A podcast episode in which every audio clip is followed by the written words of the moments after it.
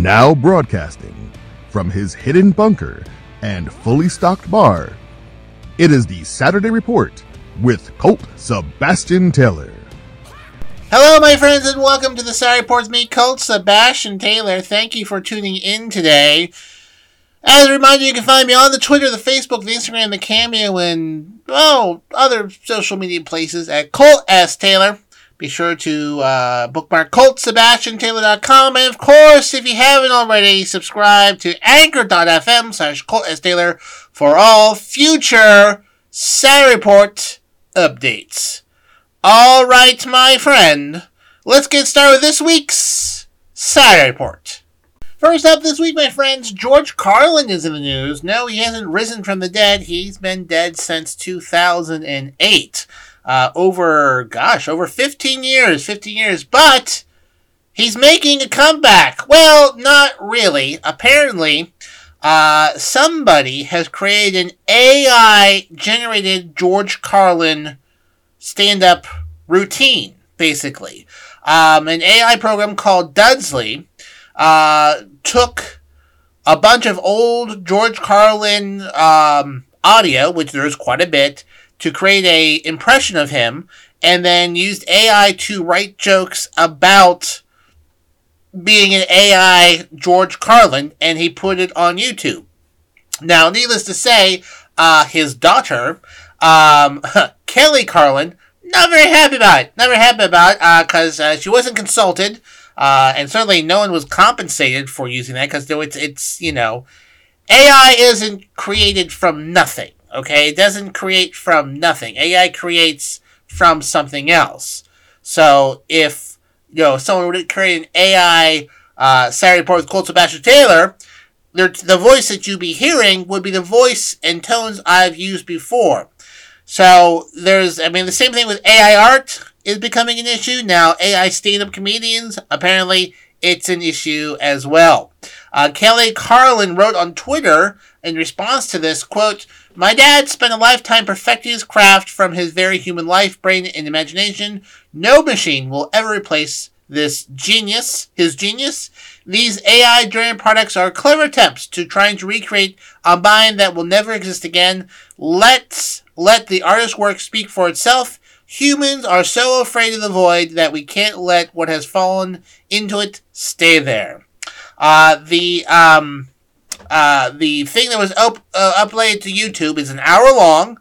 It's called George Carlin, I'm Glad I'm Dead, and uses uh, an approximation of his voice to talk about uh, mass shootings, transgender uh, issues, as well as former President Donald Trump.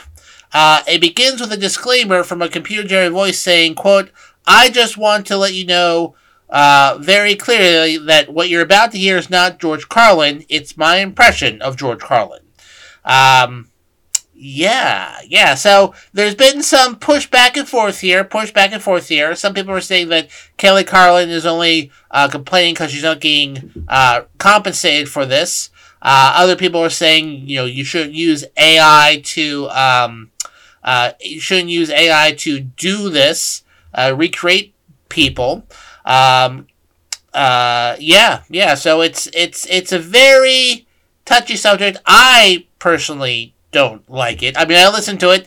It was pretty convincing. Like if you didn't say this isn't this is a George Carlin AI voice with AI material written, I would have thought it was you know George Carlin. It was very convincing impression. Um, Kelly Carlin uh, continued on Twitter saying, quote, I'm worried about his legacy, his reputation, his art. I'm allowed to do that as his daughter and while, and while I'm alive. It's important that these corporations don't rape and pillage art. Don't assume you understand who I am and what values I live by. Um, so just for uh, just a little bit, a little bit, a little bit of trivia here. Uh, George Carlin left 14 hours of unique comedy post behind uh, comedy po- comedy shows. Uh, he did a special nearly every other year. Pretty crazy, pretty crazy. And um, it seems like seems like uh, that uh, Kelly Carlin will pursue some legal action here to stop this from happening again. Um, she also wrote on Twitter, uh, "Hey, Zelda Williams, Mel Rivers, and Garry Shandling, we should talk." Uh, she wrote to the daughters of the late Robin Williams, Joan Rivers, and Garry Shandling, uh, saying that they should work together to prevent AI being used to recreate their uh, father's uh, work. Uh, A, without compensation. B, you can have them say anything. You can have an AI George Carlin hawking bitcoins and whatnot. And they're very convincing AI generations. Um, you know, this is way beyond deep fakes and and like sloppily putting actresses and actor faces into pornos uh, that barely match. This is this is the several steps beyond that. Several steps beyond that. So uh, I'll follow this definitely for sure. Find this to be very entertaining, not entertaining, very interesting, and see you know if AI starts impacting things like this, and it already is. It already is. Crazy stuff. Next up, um, Lisa Marie Presley, who passed away uh, last year, is posthumously re- uh, releasing a memoir uh, being completed by her daughter Riley Keough. Uh, the memoir of she was working on the memoir Lisa Marie Presley at the time of her death.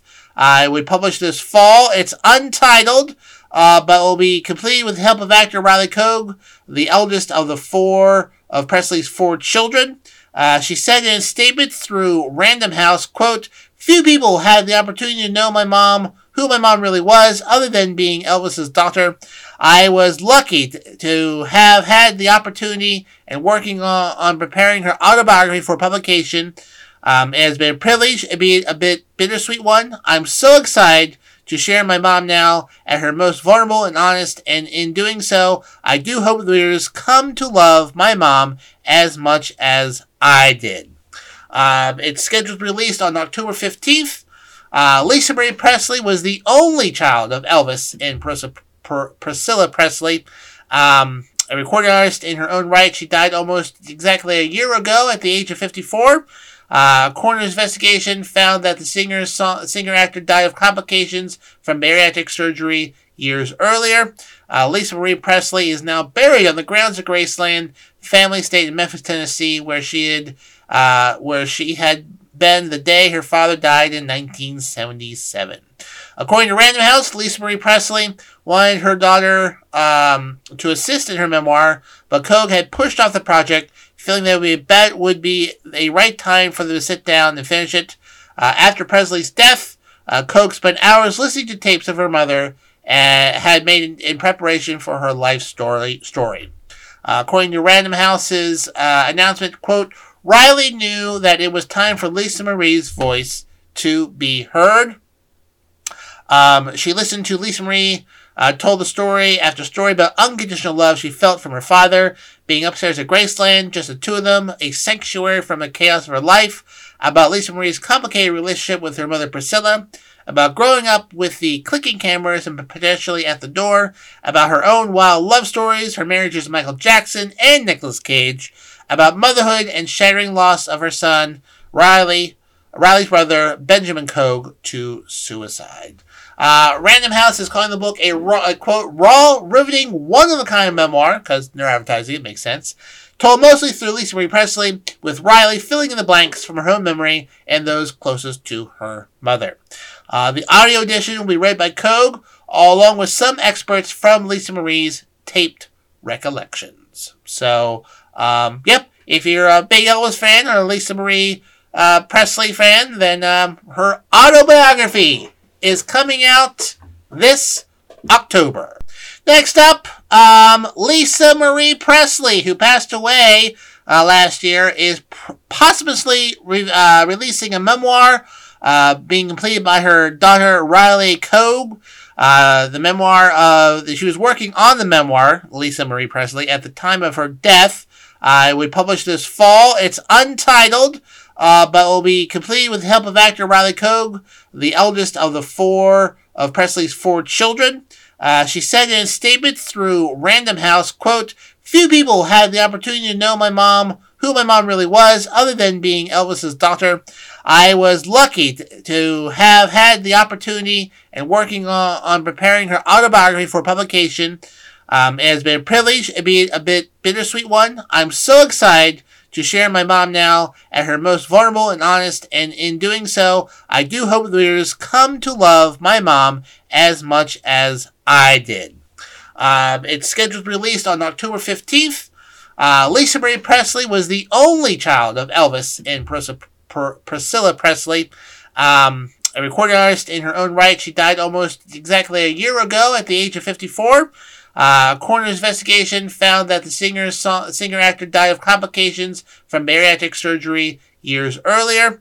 Uh, Lisa Marie Presley is now buried on the grounds of Graceland family estate in Memphis, Tennessee, where she had uh, where she had been the day her father died in 1977. According to Random House, Lisa Marie Presley wanted her daughter um, to assist in her memoir, but Keough had pushed off the project, feeling that be, bet would be a right time for them to sit down and finish it. Uh, after Presley's death, uh, Keough spent hours listening to tapes of her mother and had made in, in preparation for her life story. story. Uh, according to Random House's uh, announcement, quote, Riley knew that it was time for Lisa Marie's voice to be heard. Um, she listened to Lisa Marie uh, told the story after story about unconditional love she felt from her father, being upstairs at Graceland, just the two of them, a sanctuary from the chaos of her life, about Lisa Marie's complicated relationship with her mother Priscilla, about growing up with the clicking cameras and potentially at the door, about her own wild love stories, her marriages to Michael Jackson and Nicolas Cage, about motherhood and shattering loss of her son, Riley, Riley's brother, Benjamin Keough, to suicide. Uh, Random House is calling the book a, raw, a quote, raw, riveting, one of a kind memoir, because they're advertising it, makes sense. Told mostly through Lisa Marie Presley, with Riley filling in the blanks from her own memory and those closest to her mother. Uh, the audio edition will be read by Keough, along with some experts from Lisa Marie's taped recollections. So, um, yep, if you're a big Elvis fan or a Lisa Marie uh, Presley fan, then um, her autobiography is coming out this October. Speaking of Michael Jackson, a biopic about Michael Jackson is coming in 2025. Uh, will hit theaters April 18th, 2025, according to Lionsgate. Um, Michael Jackson will be portrayed by his nephew, Jaafar Jackson. So uh, that's that's very interesting. Uh, it's going to be directed by Antoine uh, Fuqua, Fuqua, Fuqua, uh, as well as uh, he directed the movie Southpaw and Emancipation. Uh, the film has the Jackson estate approval, uh, and Graham King, who produced the Queen biopic Bohemia Rhapsody, is co-producing the movie called Michael, along with John Branca and John McClain, the executives of Michael Jackson's estate. John Logan, the screenwriter behind Gladiator, Rango, and Hugo, wrote the film's uh, the film's screenplay. According to the film's synopsis, quote, Michael will bring audience a riveting and honest portrayal of the brilliant yet complicated man who became the king of pop. The film presents his triumphs and tragedies on an epic cinematic scale, from his human side to his personal struggles to his undeniably creative genius amplified by his most iconic performances. As never before, audiences will experience an inside look into one of the most influential, trailblazing artists the world has ever known. Um, Michael Jackson remains one of the best-selling artists of all time, as well as influential. Influential, although obviously his career was uh, a, uh, riddled with a, a, wee bit of controversy. Uh, it remains to be seen how the Jackson estate approved project will handle multiple allegations of child sexual abuse that surfaced against him while alive as well as after he died, uh, if the film even addresses that whatsoever. Uh, Jackson and his estate have repeatedly denied allegations, uh, which were the subject of renewed scrutiny after the ni- 2019 documentary Leaving Neverland. So, um, I'm gonna guess they're probably, they're probably not gonna talk about whatsoever if it's a a state approved movie, they won't even mention it whatsoever. But uh, be interested to see when that comes out, especially uh, Michael Jackson being played by his nephew. And uh, we shall see how well that movie does. In other entertainment news, The Sopranos, the cast of The Sopranos reunited for the show's 25th anniversary. Yes, that's right. Premiered at HBO in 1999. Uh, many at the time had no idea how amazing the show would be. Uh, quickly became um, a American pulp culture uh, milestone um, due to his gripping storytelling and talented cast. The great uh, Galifino, Galifino, I say his name, same name wrong, uh, became a must-watch TV despite it being off air for almost two decades. It hasn't been on for almost two decades. Uh, this week, January, uh, or last week, January 10th, uh, marked 25 years since the show premiered. And the cast came together to celebrate. Uh, they had a so-called family dinner uh, took place at a venue decked out with references from the Emmy winning show and a menu inspired by the show. Uh, cast members who came include um, Steve Schirripa, Lorraine Bracco, uh, Ray Abruzzo, Ida Taruto, Vincent Pastore, Jason Sabone, uh, Federico Calastorco, uh, Dan, I'm saying all these names wrong, Dan Girardi as well. You know, the, the, the, the, the medium medium cast members of the group. Um, to mark the milestone, Max, which used to be HBO but now they're just called Max for some reason, launched its Sopranos 25th anniversary collection, which includes 15 deleted scenes, including three that have never been seen before. It also contains more than five hours of behind the scenes content highlighting the cast. Uh, and if you are in New York City, um, you're very lucky because the renowned Italian restaurant Danico will feature Sopranos inspired menu like Carmella's Baked Ziti and Satari's Special Caprese uh, from January 11th, which was this week, through February 4th. So you have a uh, have a, like you know, roughly a month, roughly a month to check it out. Um, cast members Robert Ear and Jamie Lynn Sigler will release a 25th anniversary edition of their podcast, Not Today, Pal, on January 18th, where they reminisce on their roles as AJ and Meadows Soprano, uh, respectively. I guess they do a podcast together. That's cute. And how they essentially grew up on TV. So, if you're a big Sopranos fan, well, if you are, then you already knew this. You probably already to the restaurant. And you probably already listened to that podcast. But uh, 25 years since the debut of the Sopranos. In other uh, news, Top Gun, the sequel, remember Top Gun Maverick, uh, came out, I think, last year, I think. Um, didn't see it. Watched the dogfight at the very end. Pretty impressive stuff. I don't even know what was real and what was CGI. Seems like a lot of it was real. Well, apparently did so well that uh, Top Gun 3 is in the works. That's right, still topping it. Uh, Top Gun 3 is currently being worked on. Uh, apparently, it got the uh, green light for a third film. Uh, Top Gun co-writer Ehren Kruger is penning a script for what will be a new installment. Uh, sources say Maverick director Joe Kosinski would also return to direct. Um, the intent is to reunite Tom Cruise with his next generation co-stars Miles Teller and Glenn Powell.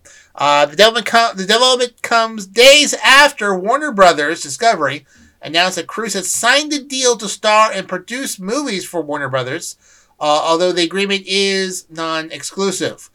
Uh, the actor's recent films have largely been at Paramount, uh, though he did not have a deal with them there.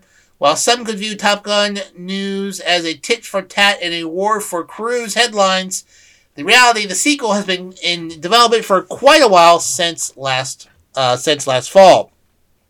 Uh, Maverick, the last Top Gun movie, was a massive performer in the box office, earning 1.5 billion dollars globally, and sparking Steven Spielberg to credit Cruise for having saved the theatrical business, which had been beleaguered by COVID 19. Uh, the feature follows decades after Tony Scott's 1986 Top Gun, which helped cement Tom Cruise as a as a rising star. Pretty good stuff. Uh, but I wouldn't hold your breath for it coming out anytime soon. Uh, Tom Cruise is currently working on the eighth Mission Impossible movie. It's like Fast and the Furious, except for spies. They keep churning them out.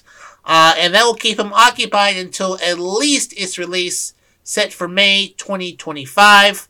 Um, and it still took a few years for Maverick to even be filmed. So this is just one step, one step into filming Top Gun 3. So I wouldn't expect this to come out until well after 2025, 2026, even 2027. But, my friends, you heard it here, 5th or 10th, Top Gun 3, it's in the works. Let's see if it's able to um, take off. Get it? Uh, I'm so clever. We now go to the Red Sea. No, nothing about Moses, but if you've been following the news lately, things have been spicing up a bit in the Red Sea. Uh, just for a bit of uh, context, there are several countries surrounding the, the, the Red Sea, including Yemen. Yemen is a country in the southwest part of the Arabian Peninsula and has been pretty much in a civil war since 2014, uh, where a rebel movement known as the Houthis uh, kind of took over government, and then the government made a deal with them, and then they kind of ran things together kind of roughly for two years, and the government says, ah, we're done with this, and then they attack the capital and kill the president. Hence, civil war. Um, Houthis are generally backed by Iran and control the western part of the country, the southwest corner, basically, of the um, uh, Arabian Peninsula. That's where that little territory is. Control the capital, whereas the rest of the remaining government of Yemen control basically the eastern parts and a few coastal areas and whatnot. Anyways, last few years, they've been having kind of a conflict with Saudi Arabia. They've been launching ballistic missiles into Saudi Arabia, United Arab Emirates, um, even Qatar, like missiles into oil facilities and drone attacks. So they've they've got they've got some oomph there. Uh, and now recently, uh, in the last month or two, they've been attacking shipping in in the Red Sea. Where's the Red Sea? Well, it's in the Peninsula. It connects the Indian Ocean to the Suez Canal, Suez Canal, Mediterranean Sea. Needless to say, a lot of trade goes through the Red Sea. About 15% of global commerce goes through the Red Sea. And if it can't go through the Red Sea, it has to go all the way around Africa. That's a bit of a hike. Uh, recently, they've been launching missiles and uh, you know ship anti-ship missiles into cargo ships ballistic missiles into cargo ships. They've tried to hijack a few ships in there. Uh, they've been making shipping there very dangerous, um, all in response to the Israeli invasion of Gaza Strip and to be, you know, show solidarity with the people living in Gaza. That's what they're doing. So bad things have become. Um, several, I think three or four major shipping companies said, uh, "We're not, we're not sending ships through there anymore." They keep getting hit by missiles, so we're just gonna go around Africa. Obviously, causing a tremendous amount of global supply chain issues. Remember when that ship got stuck in the Suez Canal for like a week? Yeah, kind of like that, except with missiles. Um, so, so, obviously, a bit of an issue. Uh, and then on Thursday night, after repeated attacks and saying, guys, you gotta stop doing this, there's gonna be else, something else happened.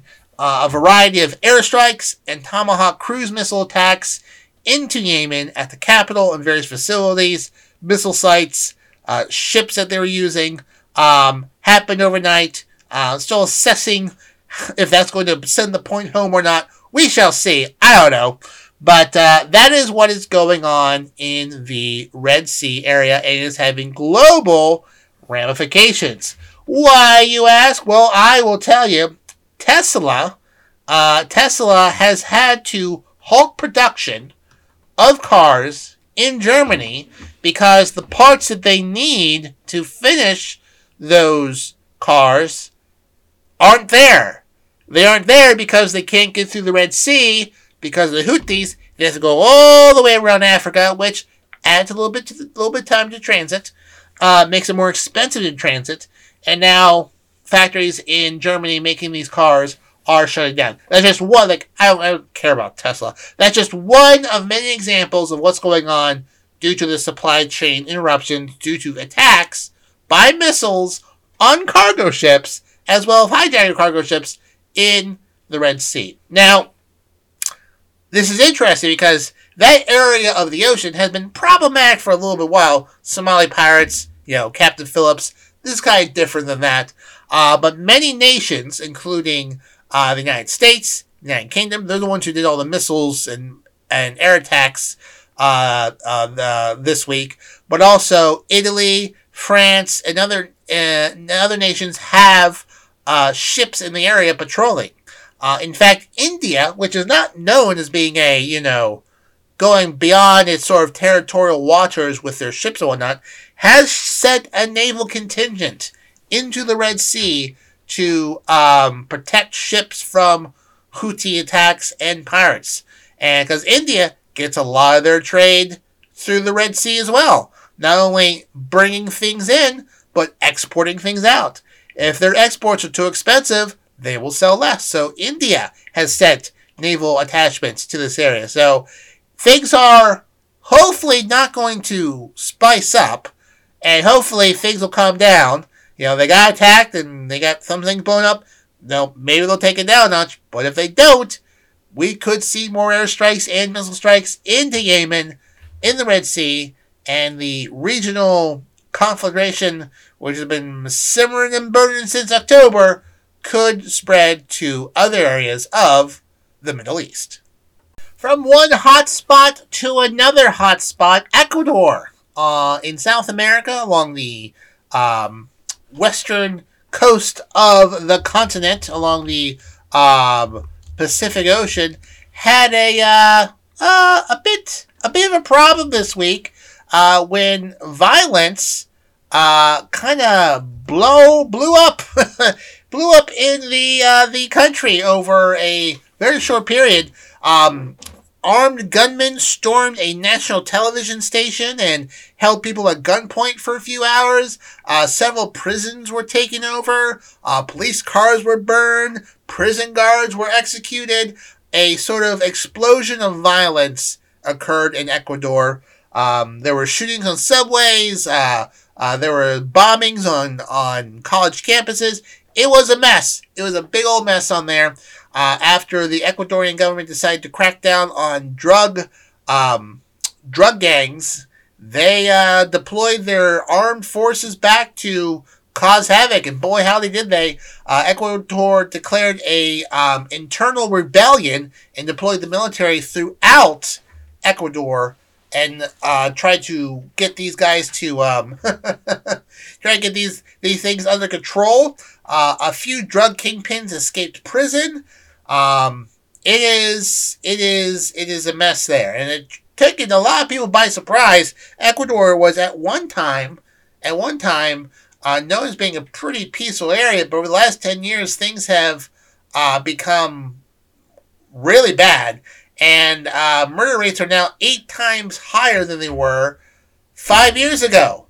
Um, a lot of people are pointing this back to an ill-conceived plan um, to President Daniel Noboa's well, not not no, the previous administration's plan in 2000 and I think it was seven, 2007 to 2017, the Ecuadorian government kind of uh, had a peace treaty with drug kingpins, and um, and pushed out uh, a U.S. anti-drug monitoring base, and um, you know they said they were going to buy drones to monitor the border for drug shipments no one ever did that. No one ever did that. Um, and uh, it became pretty much a haven for drug gangs to ship things in and out. And now that the government kind of has cracked down on it, there has been just an orgy of violence over the last few year, last uh, last week and whatnot. Uh, in fact, uh, Ecuador during this time launched a thing called universal citizenship, uh, where people from all over the world could move to Ecuador, get citizenship without having to disclose their criminal records. Um, and as such, people from Colombia, Mexico, Albania, Slovenia, and even Italy, those mafias began to set up, uh, began to set up operations there to ship drugs out. Uh, Ecuador is a convenient drug shipping logistic point because it's sandwiched between Colombia and Peru, which is the two of the world leading producers of coca, which is used made for cocaine and other drugs as well. And Ecuador uses the US dollar as its official currency, making it way easier to mo- to launder drug money. So, crazy, crazy. Um, the former president, Correa, uh, who a lot of people blame for setting things into motion for this to be like this, quickly supported the current president's uh, emergency measures to crack down on drug mafias and uh, deploying the military. But critics say that he's just trying to cover his rear for the best that he is uh, he's created.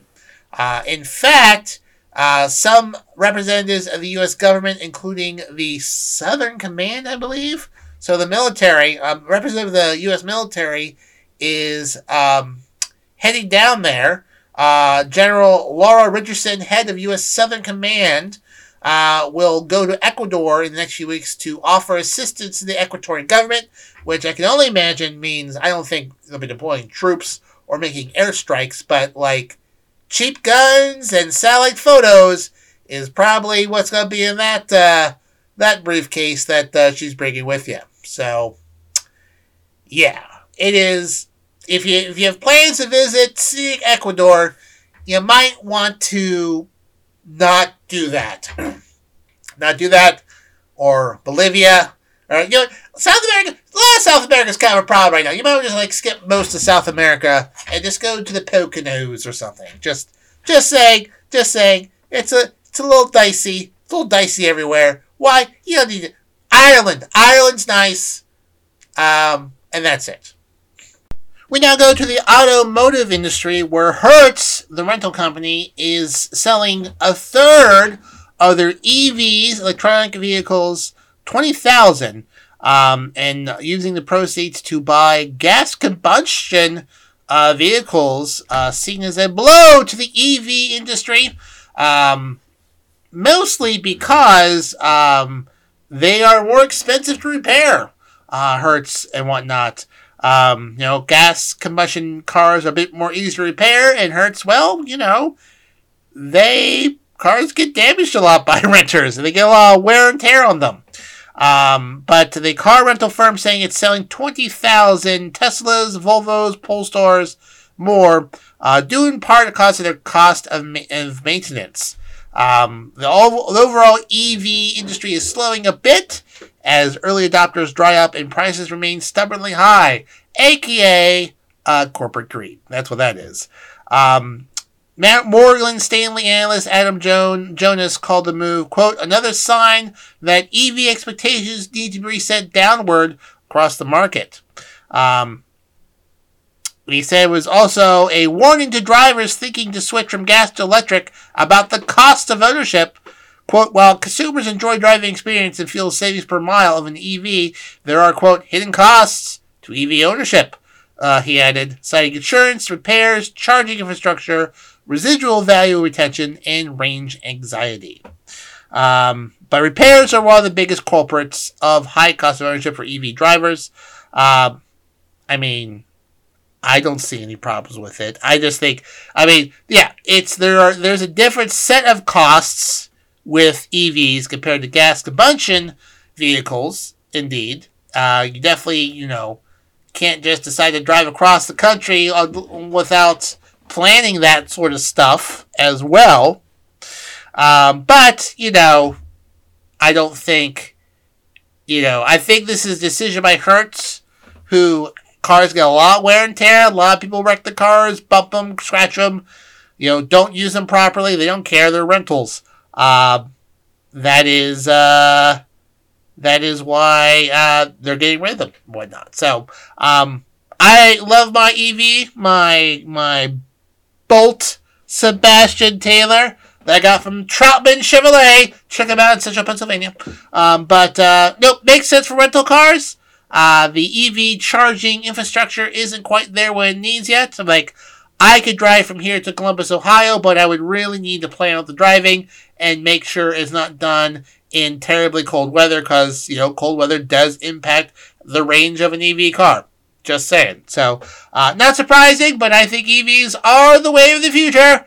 And um, would love to get a home charging thing myself, which I don't have uh, because I don't have uh, $6,000 laying around. Surprise, surprise! The, the Saturday report with Colt Sebastian Taylor not rolling in the money. Not yet. Still working on that. Still trying to figure out how to make that big podcast money. It's it's not it's not taking a on Hyundai. I'll never accept money from them. Well, I will never accept less than ten million dollars. Ten million dollars, Hyundai. I will be your spokesman. But anything else, no. Anyways, if you're looking for an EV for sale, Hertz is about to sell twenty thousand. You might be able to get one real cheap. Uh, I don't know where Hertz sells them. They probably use an auction yard. But hey, could be uh could be an influx of used EV cars into the market.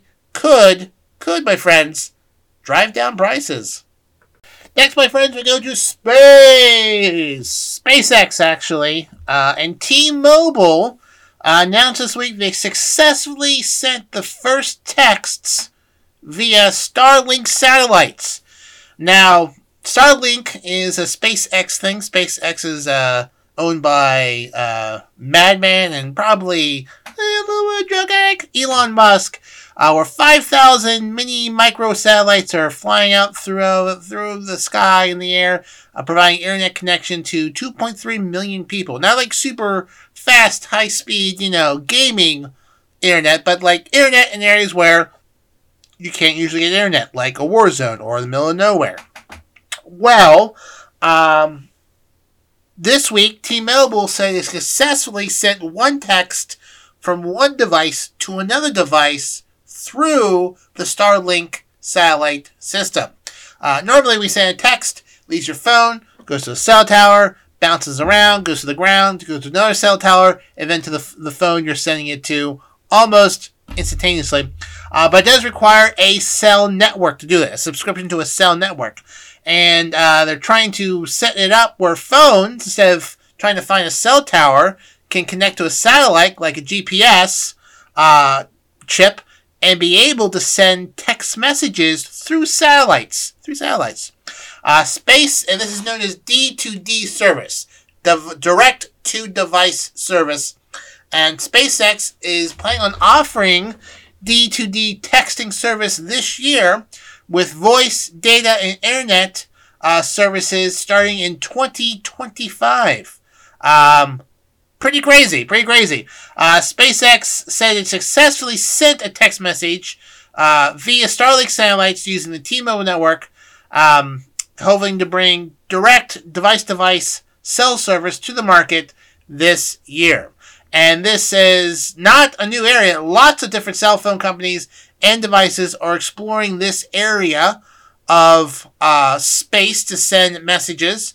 Um, uh, Apple is trying to, in their new devices, have emergency satellite SOS service. So, like, if you're middle of nowhere, you have a problem, you can get your cell phone to send an SOS using satellite operator Globalstar. Mm-hmm.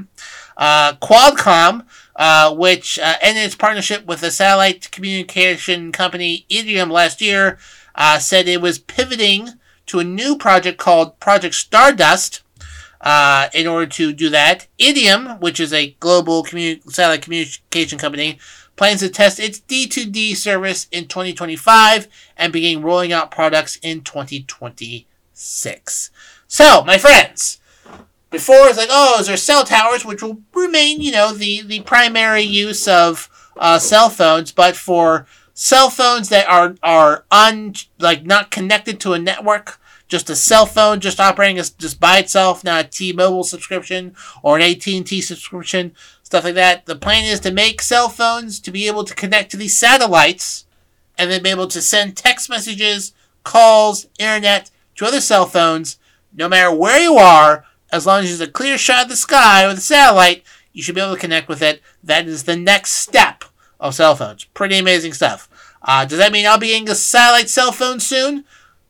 Probably not. I'm pretty happy with my stuff, unless there's like a real big different, uh, really big different uh, cost change uh, or not. But the the days of like a satellite cell phone being a big old thing, having a little little radar thing up to the side, and making a phone call that was five dollars a minute to bounce off of satellites, and you had to have your, your your phone pointed at the right satellite. That's a thing of the past. The future apparently is going to be you pull up a cell phone, and just like how your Google Maps knows your location from a GPS chip, your cell phone will be able to make calls via satellite connection to other places around the world, connecting people to send their dick pics to people all over the world without having to worry about cell phone towers. We truly live in amazing times. Next, my friends, we go to Nebraska, where a Texas man uh, is suing Walmart for a violation of his civil rights, asking $100 million or unlimited free shopping for life as compensation for the violation of his civil rights. Uh, the, the man, the man's name or the resident's name from Waxham, Texas, uh, which is, I guess, kind of close to Nebraska. Um, let me just check on the map out of random curiosity. Nebraska. No, it's not really close to Nebraska at all. I don't. That's that's yeah, Oklahoma and Kansas between that. All right. Anyways, doesn't matter. Um, um, sent uh complaints, uh, handwritten complaints, not type handwritten complaints to the United States District Attorney's Office for the Western District of Arkansas in Fayetteville. Uh, both complaints were filed without an attorney. I think you're kind of seeing where this is going. Uh, Jackson filed a suit claiming an incident involving the false pretense of shoplifting in March 2021 in a Walmart store, store in Omaha, Nebraska. In a separate complaint, he alleged that he suffered civil rights violations based on his race and color at Nebraska Walmart. Neither complaint offers much details about his claims. He also requests Walmart pay for all of his court fees regarding the lawsuit. Uh, representative for Walmart didn't immediately respond to comments, but said in a statement to NBC News that the retail giant does, quote, not tolerate discrimination of any kind. In, uh, in a statement to NBC News, quote, we are aware of Mr. Jackson's complaint and intend to defend the company against the allegations once we have been served. In 2021, court records show that Jackson previously sued the company over the same incident, alleging racial profiling along the false accusation of a crime resulting in arrest. However, according to court documents, the case was tossed out after he failed to serve Walmart properly. I'm just guessing sending a handwritten postcard to them, you need to be a little more official than that. So, um, I hope Mr. Jackson isn't planning on any big purchases from Walmart, because uh, I don't think his $100 million lawsuit or unlimited free shopping for life from Walmart based on two handwritten complaints filed in Arkansas for something that happened in Omaha, Nebraska, may not get the traction he think thinks it will. Just taking a wild guess. Probably not gonna get much.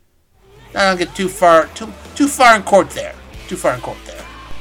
Well, my friends, that just about wraps up this week's Saturday Reports me, Colt Sebastian Taylor. Thank you so much for joining me here today all three to four of you that listen. Um, um, find me on a variety of social media channels, including the Twitter, the Facebook, the Instagram, the Cameo, Twitch, Counter Social, Carrier Pigeon, Note, Tied to a Rock, wherever you want to get hold of me. And of course, subscribe to anchor.fm slash Taylor for all future updates as they come week to week. Until next time, my friends, I'm of course your friend, the one, the only, Colt Sebastian Taylor, and I'll see you later.